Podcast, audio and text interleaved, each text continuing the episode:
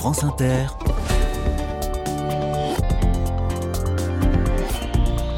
Dorothée Barba. Bonjour à toutes, bonjour à tous. Il y a quelques jours à ce micro, je parlais de mon goût pour les gentilés, les noms des habitants des endroits. Ne me jugez pas, chacun ses petits centres d'intérêt. Hein. Eh bien, sachez que l'énigme Léotoin est résolue.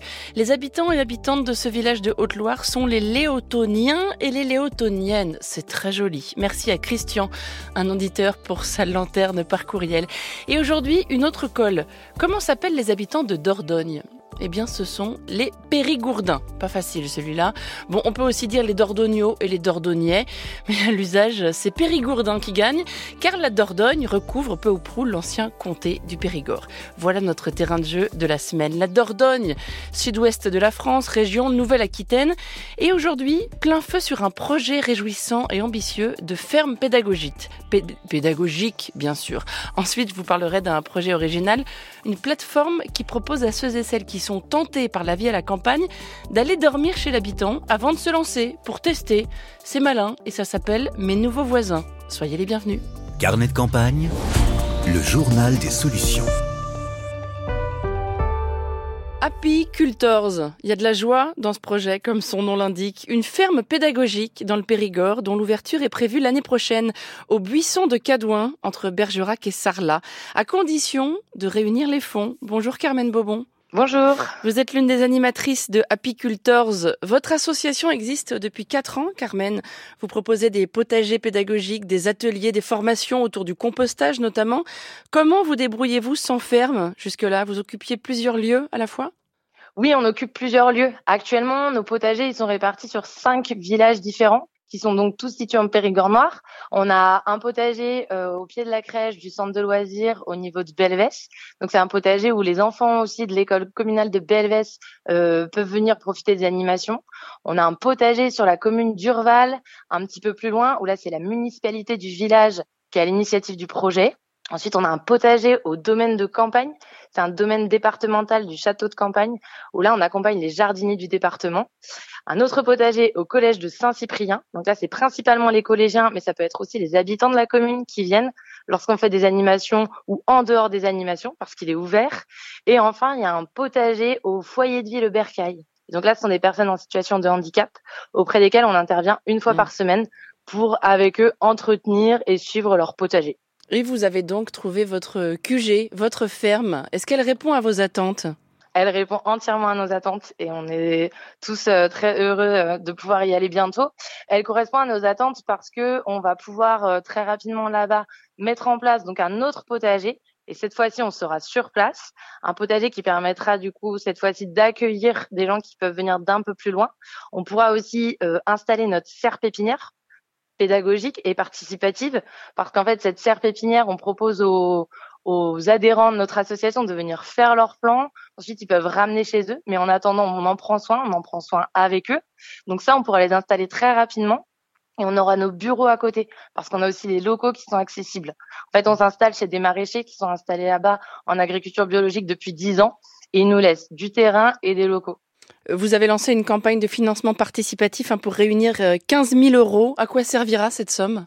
Alors cette somme, elle va en fait, euh, elle va nous permettre eh ben, de nous installer, de faire les premiers achats, donc déplacer la serre pépinière, de relancer un potager pédagogique.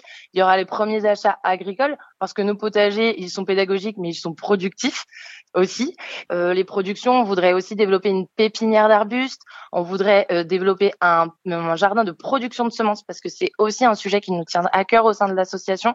C'est euh, les semences, tout ce qui est semences anciennes, qui en fait, si on les si on les développe, si on, on, on, les replante, si on les récolte, on les ressème, elles vont permettre en fait de s'adapter au territoire. Et donc elles vont être plus résilientes face au changement climatique. Votre projet Apiculteurs est porté par 500 bénévoles, ça fait du monde hein ça fait du monde, oui. ça fait du monde et en fait euh, il y a donc c'est et ça va un peu de, de tous les âges parce qu'on commence comme je vous disais à la crèche et on va jusqu'à euh, la dernière fois on a fait une animation avec le centre de loisirs et les packs donc il y avait un monsieur qui avait 99 ans qui était là aussi et qui a fait avec les enfants une animation autour des graines et euh, et c'est 500 personnes parce qu'on est sur plusieurs villages et qu'en fait on remarque aussi qu'il y a beaucoup de demandes, ce genre d'animation. Euh, les gens, en fait, ont envie aujourd'hui d'être dehors. On est quand même une espèce qui est plutôt tendance aujourd'hui à être à l'intérieur. On vit euh, dans nos maisons et même dans notre territoire, qui est quand même un territoire rural. Mais en fait, on a quand même une déconnexion du vivant et ce syndrome de manque de nature, en fait, il existe et il existe aussi sur ces territoires ruraux. Donc, mmh. on est là pour le contrer et pour ramener les gens dehors et pour leur donner envie de prendre soin, en fait, de l'environnement, de la nature. Et pour ça, il faut qu'ils la découvrent, il faut qu'ils la connaissent. Et c'est là qu'on intervient. Même à la campagne, on est en manque de nature. C'est assez contre-intuitif. Hein. Absolument. Et pour autant, on le voit. Là, on propose des animations avec des enfants qui, euh, quand c'est euh, leur première approche, ont peur de se salir. Alors que ces enfants qui sont tout jeunes, ils ont des fois en dessous de 5 ans, ils ont déjà peur de se salir. Les vers de terre leur font terriblement peur. Et on voit, en fait, au fil des animations, qu'au bout d'un moment, ils sont complètement à l'aise. Et puis, étaler, en fait, euh, étaler du compost, ce genre de choses, se rouler dans les engrais verts pour les coucher, se rouler dans les hautes herbes, en fait, au bout d'un moment, ça devient quelque chose qu'ils adorent et on voit dans leurs yeux. Vous pensez, Carmen, qu'on devrait apprendre le potager à l'école, exactement comme les maths ou l'histoire géo? Mais bien sûr, et surtout parce que le potager, c'est aussi un support, et c'est ce qu'on fait dans nos animations, c'est qu'en fait, il faut calculer des choses pour savoir combien de pommes de terre on va mettre euh, sur cet espace, pour savoir euh, quelle quantité de graines il va falloir semer à tel endroit, comment on va construire des structures pour tutorer telle ou telle culture. Et il y a des choses qui sont très intéressantes et qui en fait recoupent toutes les disciplines qui sont vues à l'école. Tout ça, ça pourrait être fait à l'extérieur, dans les potagers. Et en plus, il reste apprentissage, en fait. Vraiment, le vivant, si on veut en prendre soin, il faut l'expérimenter. On entend votre enthousiasme, Carmen Bobon. J'imagine que vous avez un million de bons souvenirs au potager. Si je vous en demande un en particulier, ce serait lequel? Alors euh, là, celui qui me viendrait, euh, c'était hiver dernier, mais effectivement, il y en a beaucoup, mais hiver dernier. Donc, euh, comme je vous disais, il y avait ces enfants qui étaient un peu réticents. On allait en fait étaler un, un, fumier de compost. Donc, il n'y avait pas beaucoup d'odeur, mais il y avait quand même de la couleur. Et en fait, au début, les enfants voulaient pas participer. Et à la fin de, de l'heure ou de l'heure et demie d'animation, ils sont tous repartis complètement tapissés de compost et de fumier et heureux. Et parce qu'ils avaient en fait participé à amender le potager et qu'ensuite ils allaient quelques mois plus tard venir mettre euh, tomates, courgettes, compagnie, euh, fraises pour qu'en fait ils puissent euh, se régaler avec leurs amis. Ils découvrent comme ça plein de choses. Ce matin, j'ai fait manger du persil à des enfants de CP Bon, ça viendrait pas forcément spontanément, mais là on est dans le potager, c'est sans doute eux qui l'ont planté et donc ils ont tous goûté un peu de persil. Ça c'est quelque chose que j'ai expérimenté pendant le confinement. Quand c'est l'enfant qui l'a planté, il veut bien le manger. À tous les coups, ça marche. Absolument, absolument. Ce matin ils m'ont aussi répété que les blettes c'était délicieux. Bon, wow. ça dépend du contexte. Mais là, pour le coup, les blettes, c'était délicieux pour tout le monde. Et parce qu'en fait, ces blettes, c'est pareil, c'est eux qui ont pu les récolter et, euh, et notamment les planter et après s'en occuper. On vous pose parfois des questions singulières, j'imagine ah, Les enfants? Ouais. Oui, il y a des choses, enfin, c'est surtout, ou des réflexions qu'ils ont qui sont quand même euh, qui sont magnifiques. De, euh, on, donc on explique plein de choses, on, on, parle du fonctionnement du sol et, et à un moment il y a il y a un enfant qui commence à me dire oh, mais en fait la nature elle, elle est parfaite, il y a tout qui fonctionne très bien et c'est ces moments-là qui sont assez magiques. Et après au niveau des questions, oui, il y en a de, de, tous les côtés, mais euh, mais c'est hyper enrichissant pour les adultes aussi en fait de voir leur émerveillement à eux et à quel point oui en fait naturellement ils ont envie d'en prendre soin de la nature. Voilà, pour soutenir cette future ferme pédagogique au buisson de Cadouin en Dordogne, on a mis un lien sur le site de Carnet de campagne vers votre campagne de financement participatif. Merci beaucoup Carmen Bobon. Merci à vous. Et bonne journée, amusez-vous bien. Au revoir. France Inter. Carnet de campagne. J'irai dormir chez vous avant de décider si je m'installe à la campagne. Non, c'est pas le concept d'une nouvelle émission de télé, ça pourrait, mais un projet citoyen expérimenté en ce moment en Dordogne. Son nom, Mes nouveaux voisins. Bonjour Sophie Legal. Bonjour Dorothée. Bienvenue dans les carnets. C'est vous qui avez eu cette très belle idée. Expliquez-nous le principe. Comment ça marche, Mes nouveaux voisins? Alors, ce sont des immersions citoyennes où, comme vous l'avez dit, vous allez dormir chez l'habitant, vous allez rencontrer des gens locaux pour euh, passer le pas d'une installation euh, à la campagne. Les gens qui hébergent sont-ils rémunérés? Alors oui, vous indemnisez le foyer, 20 euros la nuitée euh, par personne.